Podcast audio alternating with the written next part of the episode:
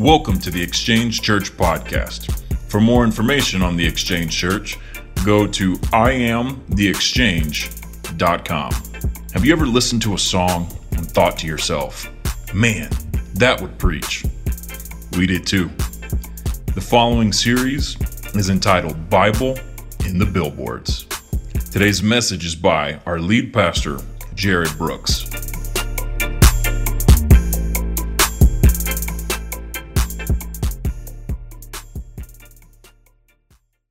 So this morning we're going to continue on our in our series uh, Bible in the billboards. This is part three of Bible in the billboards. Uh, there was a fighter, and he was getting pummeled in the ring. I mean, just blow by blow by blow. He's just he wakes up. He's got a bloody eye. He's got a swollen lip. He, he can't see anything. Uh, his nose is bleeding all over the place. He's seeing three and four and five uh, people in front of him, and it's in between rounds. And he comes over to the side, to the to the corner, and his trainer starts massaging his shoulder, and he says, "You're doing a great job, Fred. You're doing a great job. That bum is barely touching you. You're okay." And the fighter looks at him. He says, "Really?" He says, "Well, then you better keep your eye on the referee because somebody in there is killing me." Okay. Sometimes that's the way you feel, and that's the way I feel, is that there's no amount of smooth talk that can camouflage or make the pain go away. You know, it doesn't matter how many people get in your corner and they tell you, it's okay, you're gonna be fine, you're doing fine, you're gonna make it. Sometimes all the encouragement in the world doesn't really amount to a hill of beans in the physical. Amen? Have you ever been like that? I, I, I don't know if you're kind of the way I am, but several years ago, I went through just a real dark place in my life. And uh, every person that came up to me and said, Oh, it's going to get better, I just wanted to punch them. And they would say, Oh, I understand what you're going through. I just wanted to punch them. Because in my mind, I'm like, You don't know Jack. You don't know what I feel. You don't know when I lie awake at night by myself. You don't know all the pain that's going on. You don't know the, the suicidal tendencies that I was in at that time, just wanting to take my own life. I was going through stuff, and everybody would come up to me and they'd say, Oh, it's going to get better. Time will heal wounds. Ugh. If I had a baseball bat, I'll show you what will heal wounds. Okay, that's that was my feeling. And so this guy is going through this, this fight of his life and, and he's getting killed, and no amount of encouragement just really takes the pain away because the pain is real physical pain. And that's what I want to talk to you about this morning. In the same way, you and I, we're engaged in a spiritual war of cosmic proportions. Okay? We're in the battle of our life, the fight of our life.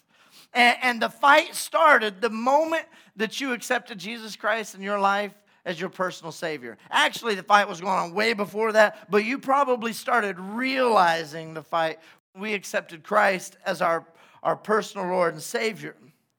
This week, I had a message prepared for today, and I had a message prepared for next week for our Friends and Family Day. Monday, I came to the church and I started praying. And I started praying over you. And I pulled up our, our text in church so I could kind of go through a list of names. I pulled up our Facebook. I'm just praying over families.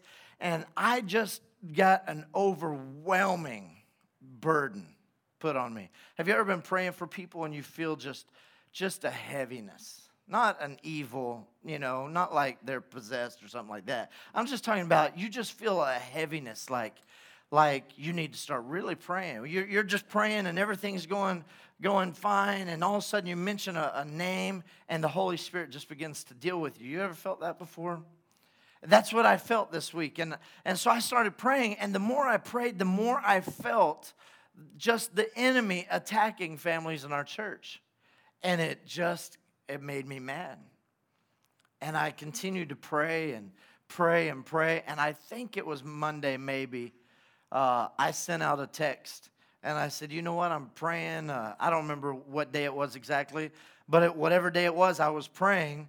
And I just felt that there was a heaviness that our people were going through. And immediately I knew that God was changing my agenda for today so that I can target and talk about this this fight, this war that, that we face on a regular basis. And it's not anything to be ashamed about. It's not anything that you should look at and go, well, it's just me. It's just me who's going through this. No, it's not.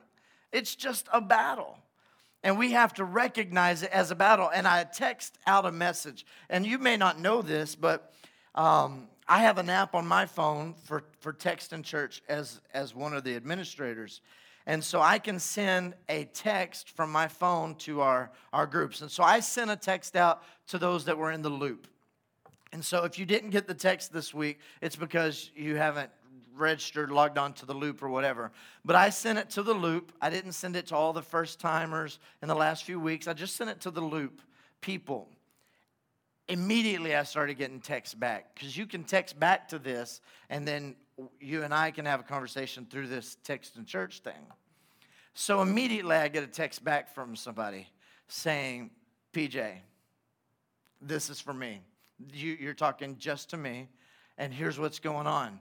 Bloop, bloop. Then I get another message from somebody going, Wow, you have no idea what I was thinking right now at my desk. Bloop, bloop. Get another message.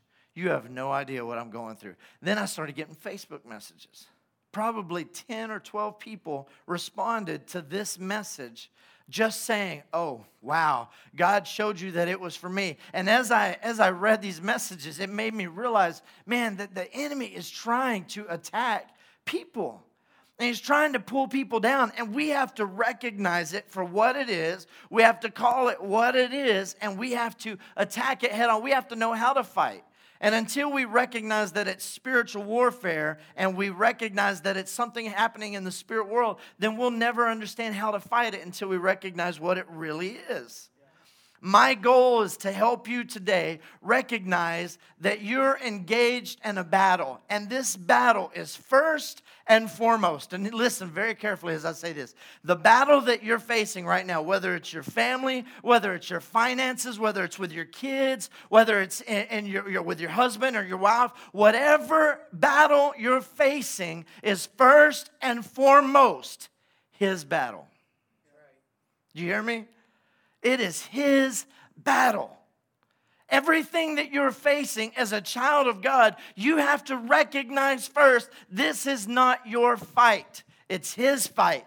And, and when you recognize that it's not your, when you see that it's not your fight and it's his fight, that is when you start to see the victory over those battles. The problem is, is we see these battles coming, we feel these battles coming, and we start to address them ourselves. We start to fight them ourselves. The first thing we start to do is we get discouraged we start to get discouraged. We start to wonder where God is. So we start to push away the Word of God. We start to push away prayer. We start to push away our, our Christian friends, our church family. We push those because this is my battle. Nobody understands what I'm going through. Nobody understands what my marriage is going through. Nobody understands what my life is like. I, I feel fake when I come to church because I come to church, I put a smile on my face when all hell's breaking loose at home and I'm the only one going through this. I'm telling you today, you you are not the only one going through this. Okay?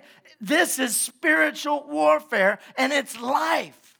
It's life, but it's nothing to be discouraged about. I make a declaration to you today that we are in a war. We're in a war, a spiritual war, and we're facing it every single day. And there's no war in history that compares to the battle that we face in the spiritual world.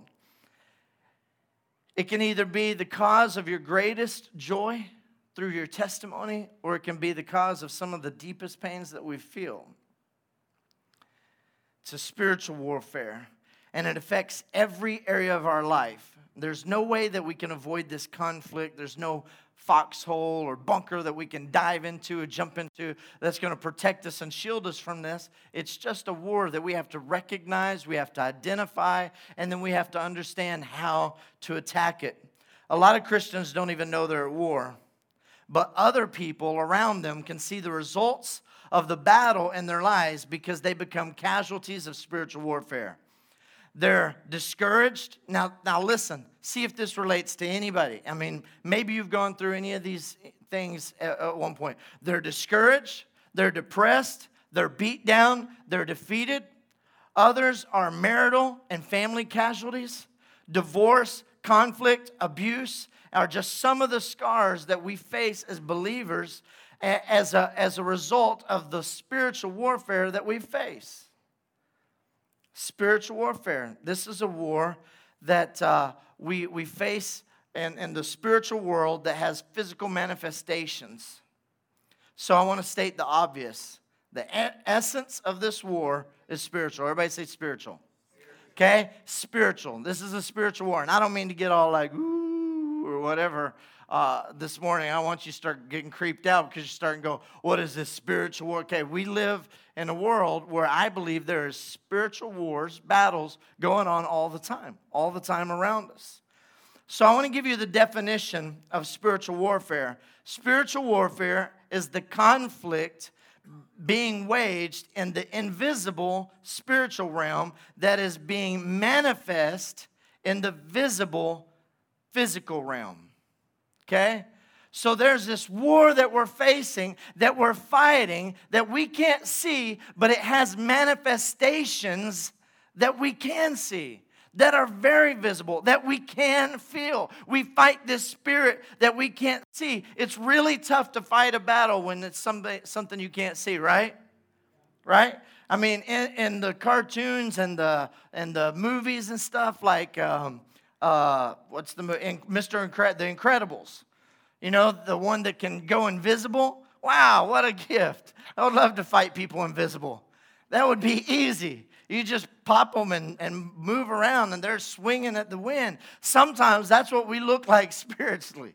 We're just like, just fighting in the wind. We don't even know what we're swinging at. We're just fighting, and we look ridiculous because we're fighting this invisible battle, but it has physical manifestations. The bruises start to appear, and the scars start to appear.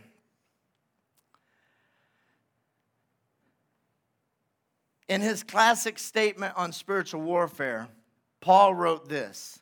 He says, Our struggle is not against flesh and blood, but against rulers, against powers, against the world forces of this darkness, against spiritual forces of wickedness in the heavenly places. Okay? This is Paul talking, and he's trying to get you to understand that he's identified the enemy in this verse. Okay? The enemy in this verse is Satan and his demons. Now, we'll develop all this as we go along, but the point I want to make to you here is that we make a big mistake if we think that people are the real problem. Come on, big amen right there. Okay, I'm to say it again slower so you can all amen at the end. Ready?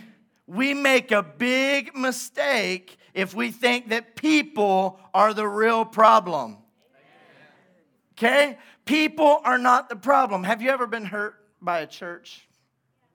Come on, raise your hand. You've been hurt by a church. Has, any, has a pastor ever hurt you? Has a, a church board member or a staff member, somebody ever hurt you? Okay, let me tell you this they're not the problem. They're, stop blaming them. Stop blaming them. Okay, this is not a people problem. This is a spiritual problem. And Paul's trying to tell you this battle that you're facing, it's not a people problem. Stop blaming the people. It's a spiritual issue that I want you to address. People can be bad. Amen? Amen. Really? Amen. People can be bad. People can hurt you. But as bad as people can be, they are merely conduits for this greater spiritual battle that we face. Satan has been successfully getting us to fight people rather than fighting that which causes people to be the way they are. Okay? When you fight people, when you blame people, when you get mad at people, and I'm talking about your husband, your wife, I'm talking about your pastor, your elder, your leader, somebody who's had influence over you, when you get mad at them, you are giving Satan victory in your life because you're allowing him to control you. His job is to get you to fight people because when you fight people, your focus gets all off of everything else in the spirit world and just on the people. And Paul, he's writing and he's saying, This is not a battle against people. If Paul were to walk in today, he would go, Come on, this is not a fight against people. This is a spiritual problem. All of us have tried to change people who are not doing right. But we need to understand is what happens through this, including you, is that the roots of what are, are going on in people's lives and their actions, the things that they say, the roots go much deeper than what you and I can see. Okay? There's a spiritual issue. This doesn't excuse the fact of the wrong that people do. They're still responsible. So that's I'm not trying to take responsibility off of everything. People still have a responsibility because some of the actions that they take. But but it helps us to really focus on the real enemy, which is not the people. Everything we see in the visible, physical realm is caused, provoked, or at least influenced by something in the invisible spiritual realm. That is a powerful, leave that up there. If you want to write that down, I want you to write it down. Everything, everything we see in the visible physical realm is caused, provoked, or at least influenced by something in the invisible spiritual realm. That's the kind of fight that we face. That's the kind of battle we face. Everything is spiritual. Everything is spiritual. And all the issues that come along with life can be traced back to deeper roots that go into something spiritual, even with people. Have you ever had that person you just don't click with? It that even goes back to something deeper, more spiritual. No, it's just a personality. No, it's a spiritual issue. No, we just, we just, seriously, we just don't see it. No, it's a spiritual issue. Everything is spiritual. There are two worldviews I want to hit this morning. Your worldview is simply the lens through which you perceive reality. There are two categories of worldviews I want to talk about. One is a natural or materialistic worldview, which is what people today call the scientific worldview.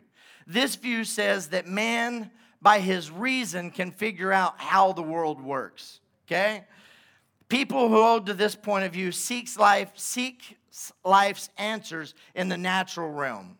Okay? So, in other words, if you can put it in a test tube, if you can examine it under a microscope, or if you can explain it through natural processes, that's all you need. And that's the materialistic worldview. That's the natural worldview. The naturalistic view is not sufficient because it's limited to just the physical world.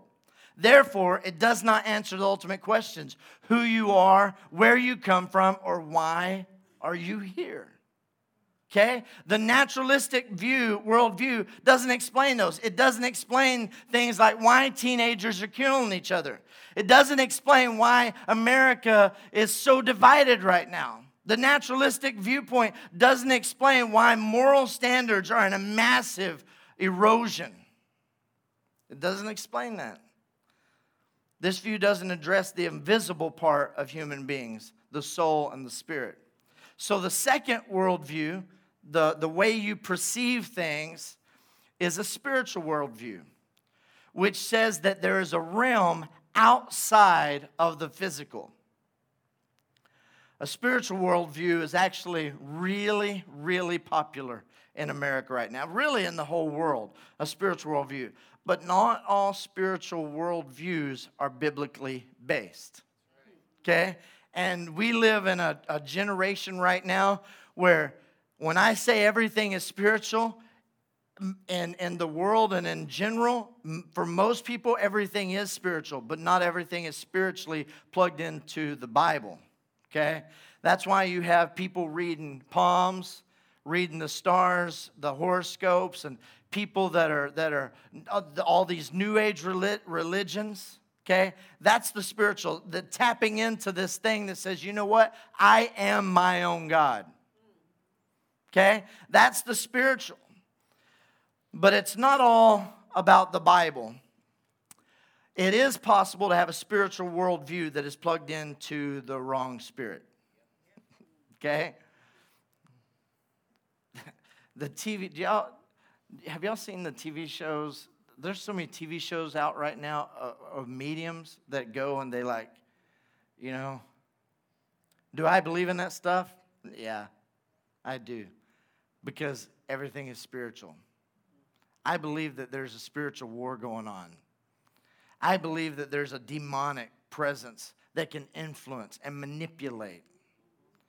And it doesn't matter how good you dress it or how pretty you dress it up and how pretty you make it to, to it's, this is all good anyway. This guy, he's just speaking just love and it's all good. Let me tell you something. If it is not built upon the foundation of Jesus Christ and the gospel of Jesus Christ, then it is wrong. It is wrong. It is, and it comes from a very evil, dark, scary place. So, this worldview affects your approach to spiritual warfare because it colors the way you see uh, the non material world. It determines whether you believe in the spiritual realm or not. But in, uh, in order to understand spiritual warfare, we have to address it through the realm of the spirit, okay? And, and we do that with the help and the guidance of the Holy Spirit. So I want to talk about the impact of the, ba- the battle. And we're going to kind of fly through this for just a second. But there's four areas that I believe that the spiritual warfare impacts us. There are four effects. So the first is the battle affects your personal life. Many of you are seeing the wounds of spiritual warfare in your personal life. It doesn't mean that you're necessarily doing anything wrong. It doesn't mean that people are doing something bad. It could just be that somebody has a problem with uncontrolled anger. Not one amen? No, no amen there? Because everybody's afraid if I say amen, then he's going to think I'm talking about me or her. right? Not you. Our emotions can give the devil entry into our lives. To see the relationship between your emotions and spiritual warfare, I want to look at a, a really popular verse in Ephesians. It says this Therefore, laying aside falsehood, speak truth, each one of you with his neighbor. For we are members of one another. Be angry, yet do not sin. Do not let the sun go down on your anger, and do not give the devil an opportunity. One version says, Do not give the devil a foothold. Okay? This is saying, don't go around lying to people. Okay? Don't go around lying to people. be honest with people. We're all family. And be angry. It's fine if you want to get angry with something, but in your anger, don't sin. And if you're angry with somebody, fix it before you even go to bed. That's what this is talking about. And it says, if you don't, you're giving the devil a foothold. You're giving him an opportunity in your life. I want you to notice that failing to control anger grants the devil opportunity to get a foothold in your life. Okay? Then he can use this as a basis of his operations to launch greater spiritual attacks. Well, it doesn't seem like all of this just lines up, but it all does line up.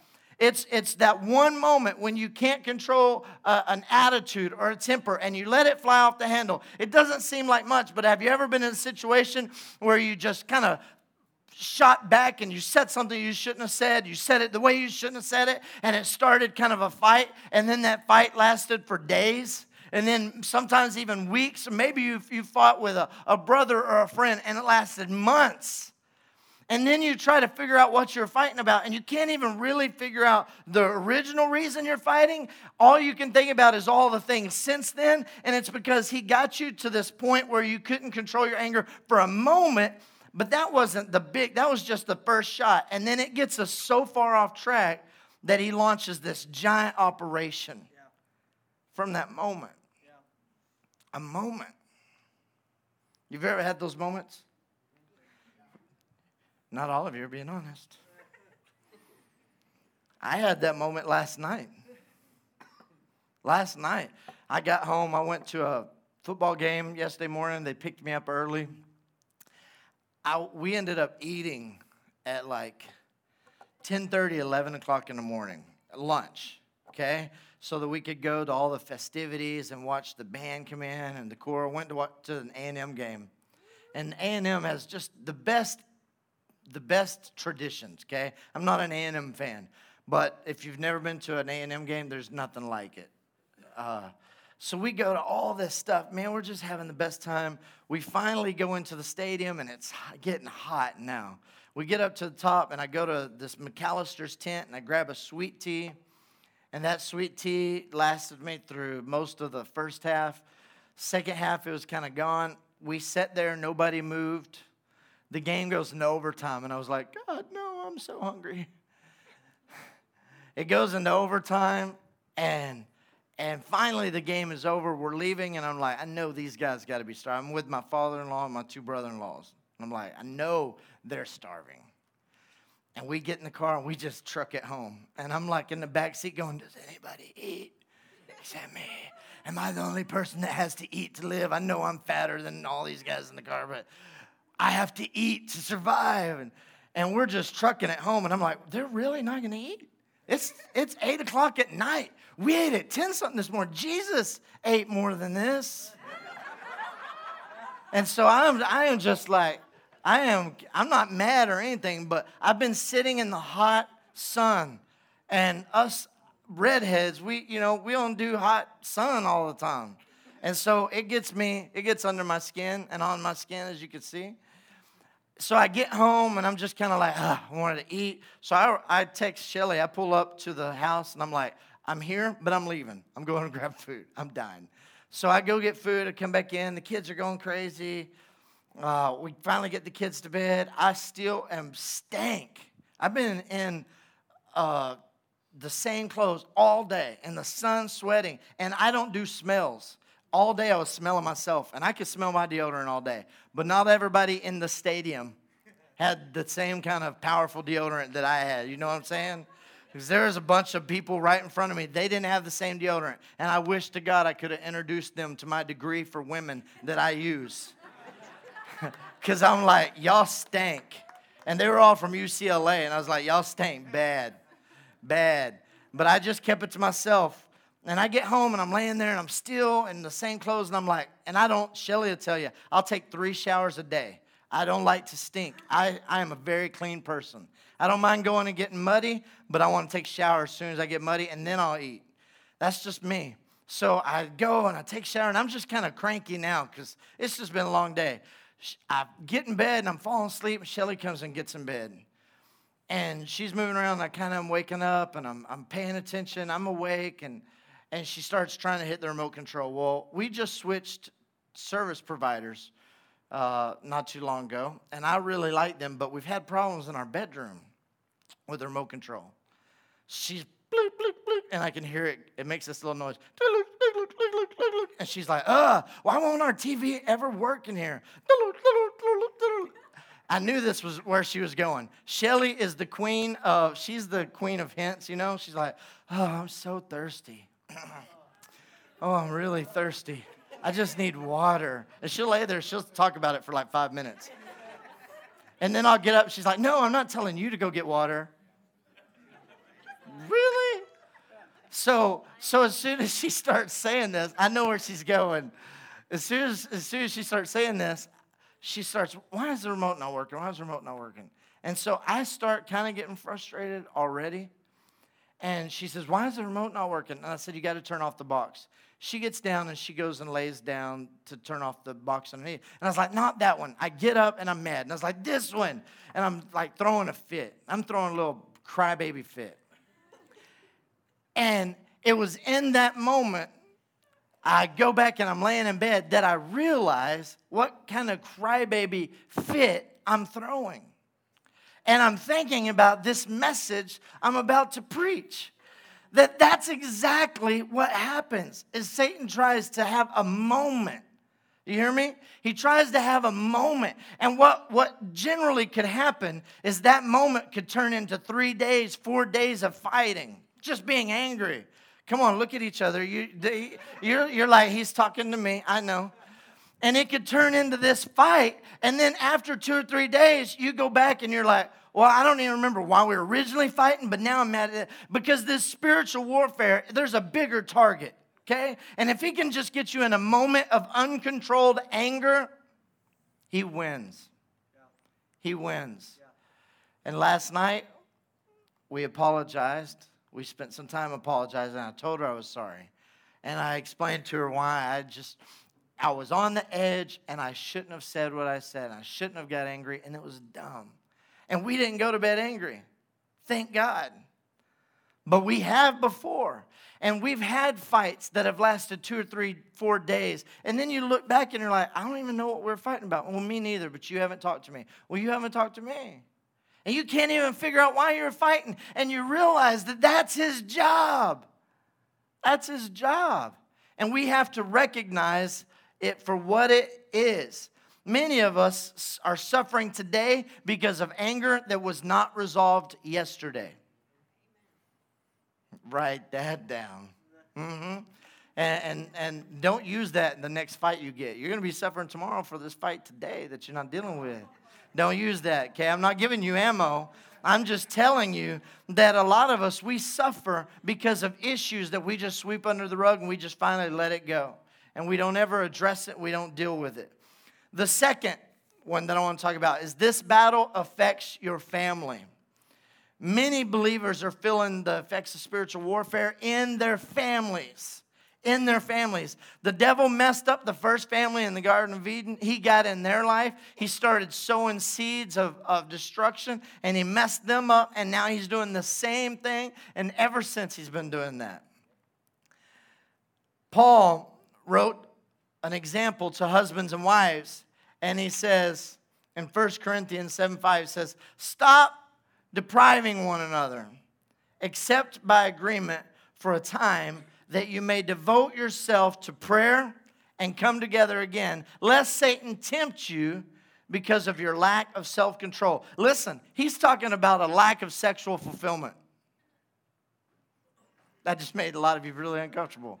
Y'all were all like, you're not sure if you should have laughed or not in this. He, he just said sexual fulfillment in church okay? He's talking about this destruction that he, he does. He tries to get in your family and he starts to cause problems. And you know that in a marriage, when there's, there's problems and, and, there's arguments and there's fighting. There's a lack of, of, of controlled anger. And so you get into this one or two day or three day fight. Then there's a lack of this sexual fulfillment that begins to stack up and add up. And we start blaming each other. And then everything just continues to fall apart. That's one of the issues that he gets and he starts dividing the family. And he starts dividing the family. He starts getting you angry with one another starts getting us frustrated, you would be shocked. You would be shocked to know all the people who've just been asking for prayer over their marriages. See, we do real here. And the, the truth is, is that every single marriage in this room is open for attack. Okay? There's not one marriage in this room that is, that is bulletproof. There is not one marriage in this room that is just so sanctified and spiritually just wound up that Satan can't touch it. Okay? He looks for moments. He looks for moments or gaps. And whatever he can do to get into the marriage, he'll get in. And then as he starts to get in, he'll begin to divide. Because if he can divide your home from the top, he wins every time. I was looking for a, a clip and I couldn't find it, but we used to do a thing called Hell House Nightmare on Scott Street. We called it for years. And we wrote a scene, and it was a powerful scene. The tour comes in, and when you come in, you see a living room set up, and then there's a dividing wall with a door, and then you see a bedroom.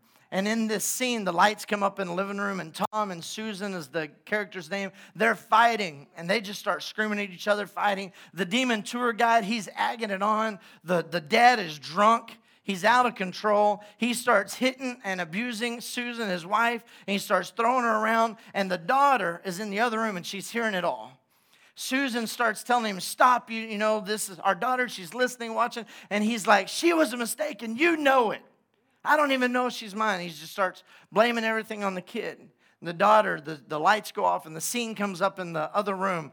And the daughter sits down and she starts to write. And the demon's sitting on her bed and he's telling her, Write it. Tell him, oh yeah, and don't forget to tell dad this. And don't forget to tell dad that. And be sure to blame mom for this. And she's writing. The lights go off and it comes back up in the other room. And the mom and dad are still fighting. All of a sudden, you hear a gunshot. Boom! Tom and Susan run into the room and the daughter's laying down dead.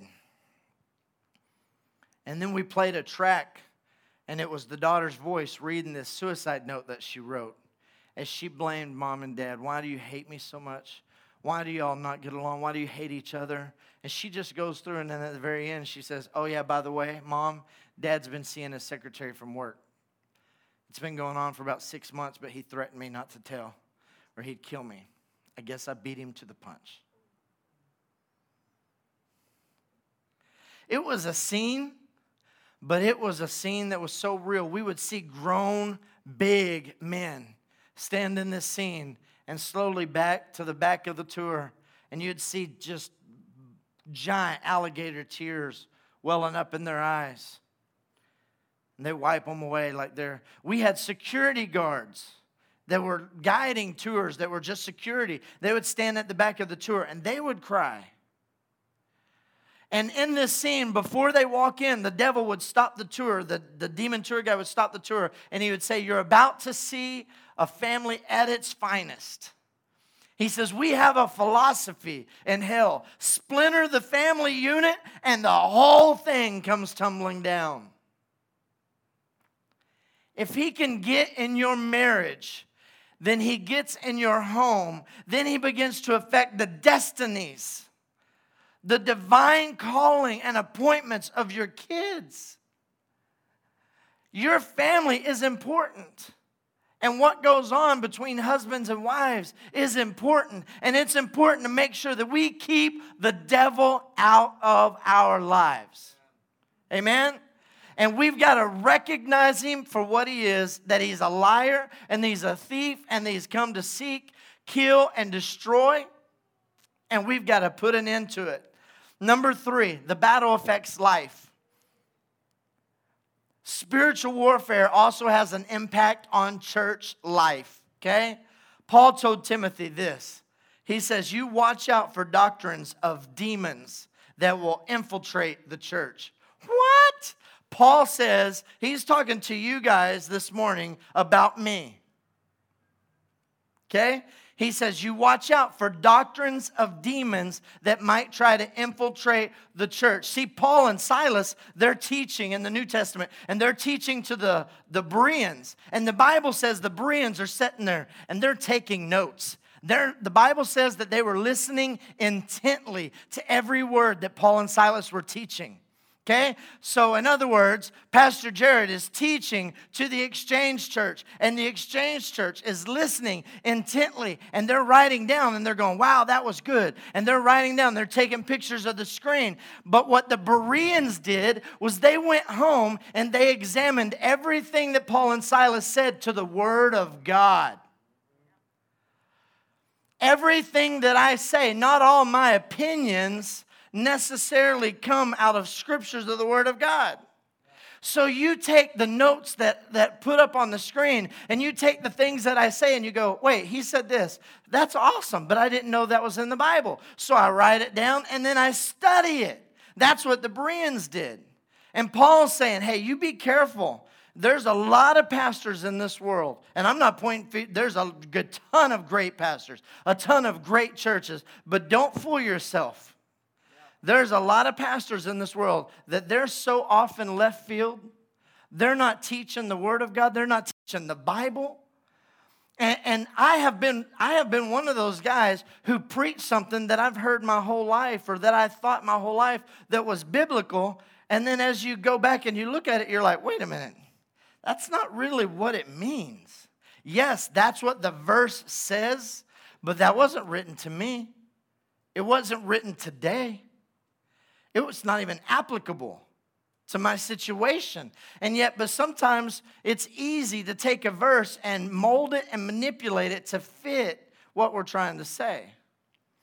So, this spiritual warfare can even affect your church life because it's your job as Christians to go, hmm, you know what? I want to I want to look at that.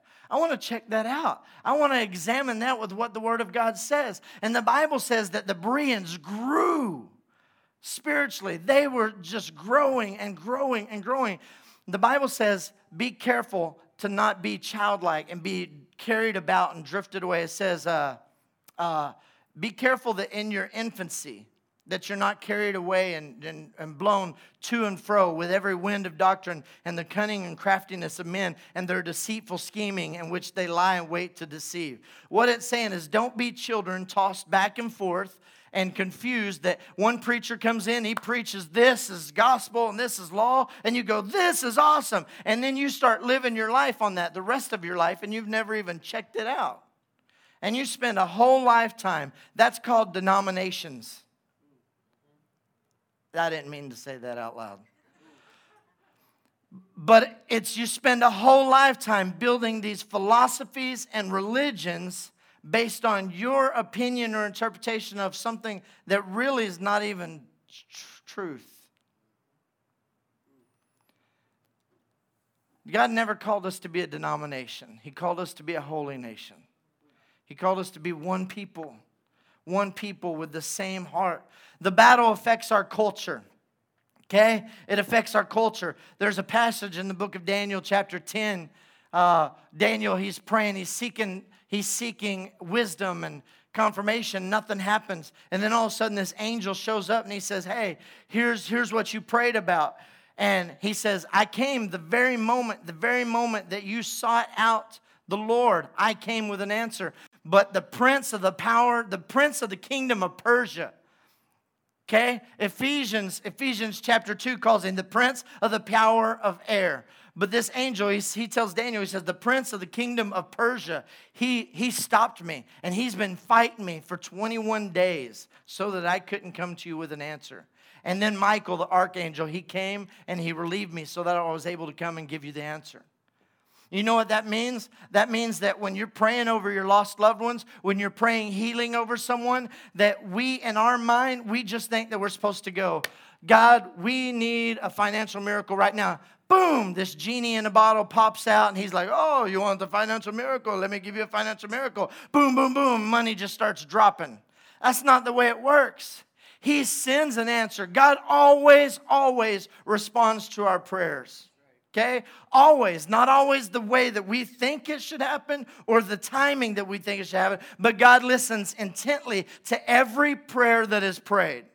And there is an answer for every prayer that is prayed. And there is always a conflict, a battle that goes on to stop those prayers from ever manifesting in our lives.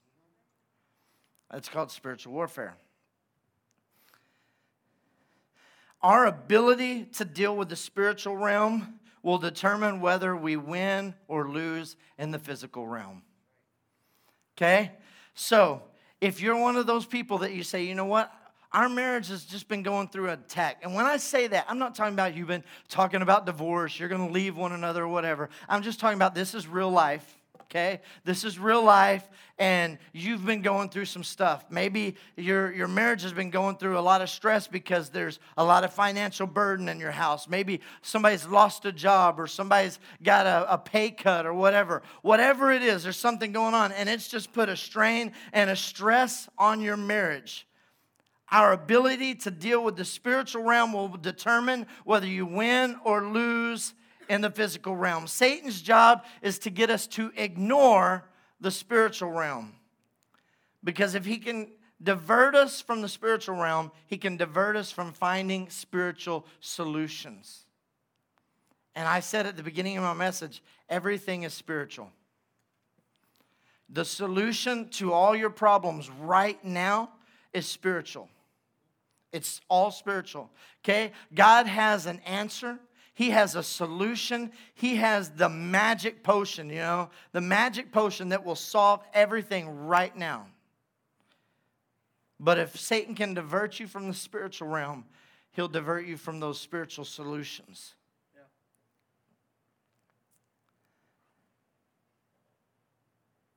Our mission statement as a church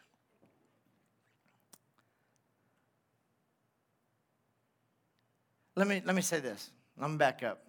I was going to skip for lack of time, but I want to say this to you. As your pastor, I want to remind you that there's a power inside of you to stand up and claim victory over whatever it is that you're going through. As I was reading the text messages and, and the things of people this week, I was just thinking, everybody's going through things, and every situation, they think that they're the only one going through these things. And so they start to feel overwhelmed and these things are piling up. But I want to let you know that you can stand up right now and you can claim victory because you're more than a conqueror. Amen? You have been made more than a conqueror. That's what Nike means. You wear Nike tennis shoes, Nike means conqueror. You're more than a Nike. Right? You have been made more than a conqueror. Luke 10 19 says, I have given you authority to trample on snakes and scorpions and to overcome the power of the enemy, and nothing, everybody say, nothing, nothing, nothing will harm you. And then 1 John 4 4 says, You, dear children, are from God and have overcome them because the one who is inside of who? You is greater than he that's in the world. Greater is he that is in you than he that is in the world. Nothing will harm you. There's this power inside of you. And a lot of times we forget as Christians that it's there, that it's even birthed inside of us. This power is given to you. And the Bible says that the same spirit that raised Jesus Christ from the dead dwells, it lives inside of us. Our mission statement as a church, and you walked by it as you walked in the front door this morning, but it's very simple and it says this uniting and igniting life transformations. The first part is talking about a coming together, uniting, okay? Bringing people together. It's talking about breaking down walls of division, breaking down walls of race that this country is so divided over. It's binding and rebuking offenses. But then the second part is igniting life transformations. The simple definition, excuse me, of ignite is this to set something on fire, to cause something to burn. The second one, to begin burning or to catch fire. And the third one, listen to this to give life or energy to someone or something. Okay? Our mission as a church is to give life or energy, to cause someone to catch on fire, to cause someone to burn spiritually with this massive passion that has been put inside of them from the moment they were born because they were born with a purpose. Amen? you may feel like a plastic bag drifting through the wind, but let me tell you something that stops now. The Exchange Church exists to ignite what's inside of you. And we can do that. Why? Because we were born with a purpose, and there's a flammable gift and a passion that is inside of us that needs to ignite a spark. We are to be that spark for one another, God's transformation. Amen? Come on, amen. Do you ever feel like a plastic bag drifting through the wind, wanting to start again? Do you ever feel so paper thin, like a house of cards, one blow from caving in?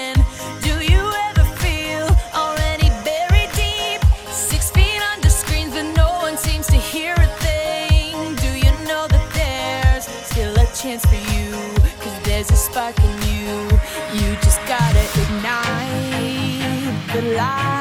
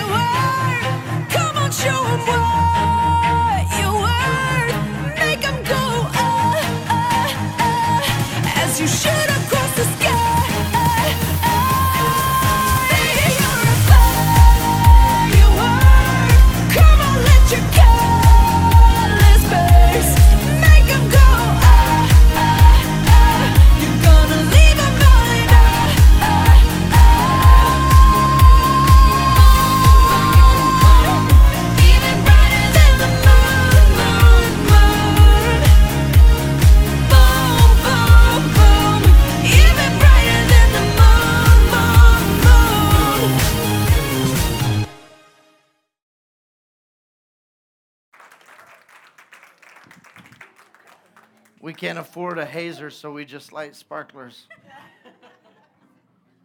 that song says this it says, Boom, boom, boom, even brighter than the moon, moon, moon. It's always been inside of you.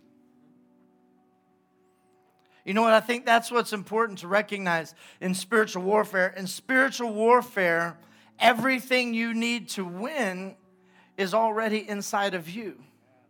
It's always okay. And I encourage you to call me and say, Pastor Jared, will you pray for me? Will you, will you lift us up or whatever? But everything that you need to win is inside of you. The God, the Spirit, the power to win, the power to save your marriage, the power to be a good influence over your kids and your family, all of that is inside of you. All of it. But the problem is, as soon as we start feeling attacked, we get we, we get so discouraged and we immediately put up walls of defense because we've been down this road before.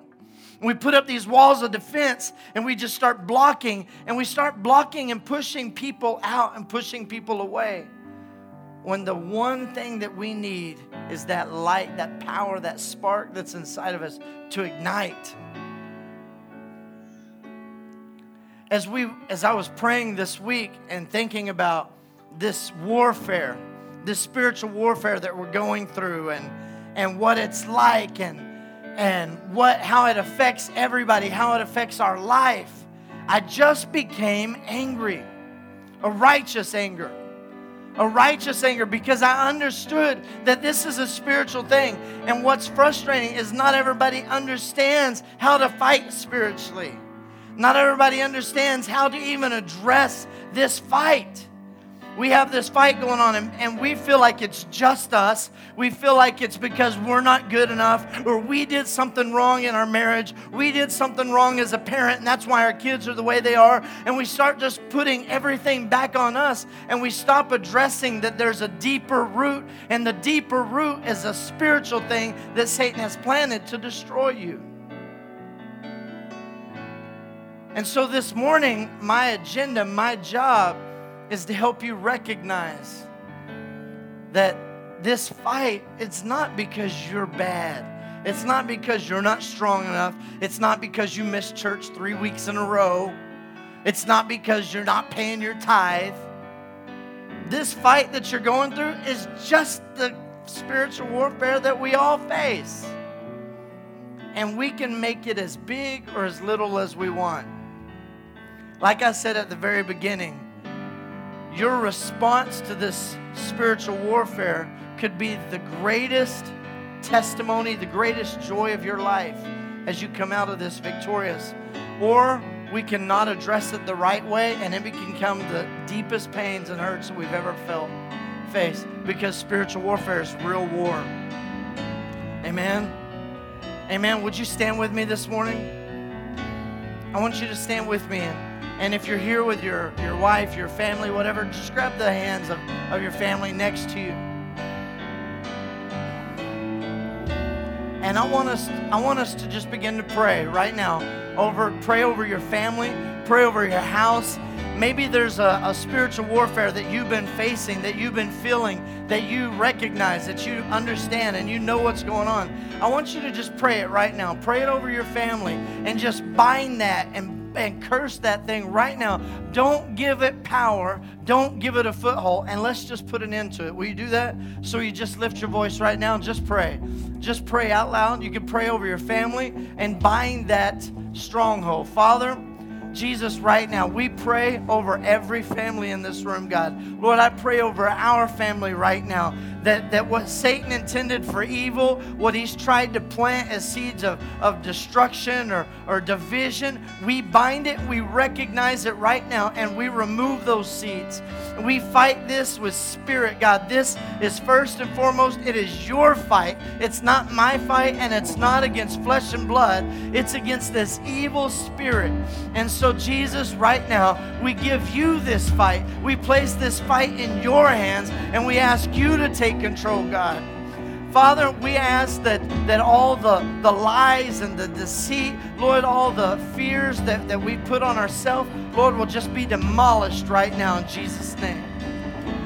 The enemy is a liar, and we will not stand any longer for him to manipulate these circumstances, to manipulate our marriages, and manipulate our relationship with our children, Father. But we stand right now, Jesus we stand right now. I pray that every stronghold will be broken right now. I pray every stronghold in every marriage, over every family will be broken. I pray, God, that you just release your presence, Lord, to flow freely. I pray that marriages feel the oppression leave right now. I pray that the anger and the frustration leave right now, that the short tempers leave right now. God, I pray that we recognize your Holy Spirit as He comes in, as He begins to strengthen and solidify the love of God that you placed inside of us. So, Jesus, I pray right now, just hedges of protection around our homes, around our families, Lord, as you lift us up and as you draw us into your presence, God. Satan, you're a liar, and we rebuke you right now in Jesus' name. You have no authority in our lives. You have no authority in our families. You have no authority in this church. You're a liar, and we command you in Jesus' name to get out and leave us alone. It is over and it is finished. It is over and it is finished. And so we declare victory over the enemy. We look at this through the eyes of God and we see that this battle is yours and you reign victorious, God. You are still the King of all kings and you're still the Lord of all lords, God. You've already defeated death, hell, and the grave. And so, this little situation that we feel is so big, God, you're going to demolish it in a moment, in a second. And we speak that we speak that over every family right now in Jesus' name. Come on, if you believe that, give God a big hand clap of praise. Come on, give him a big hand clap of praise. Claim the victory this morning. Amen. Amen. Hallelujah. Amen. Father, we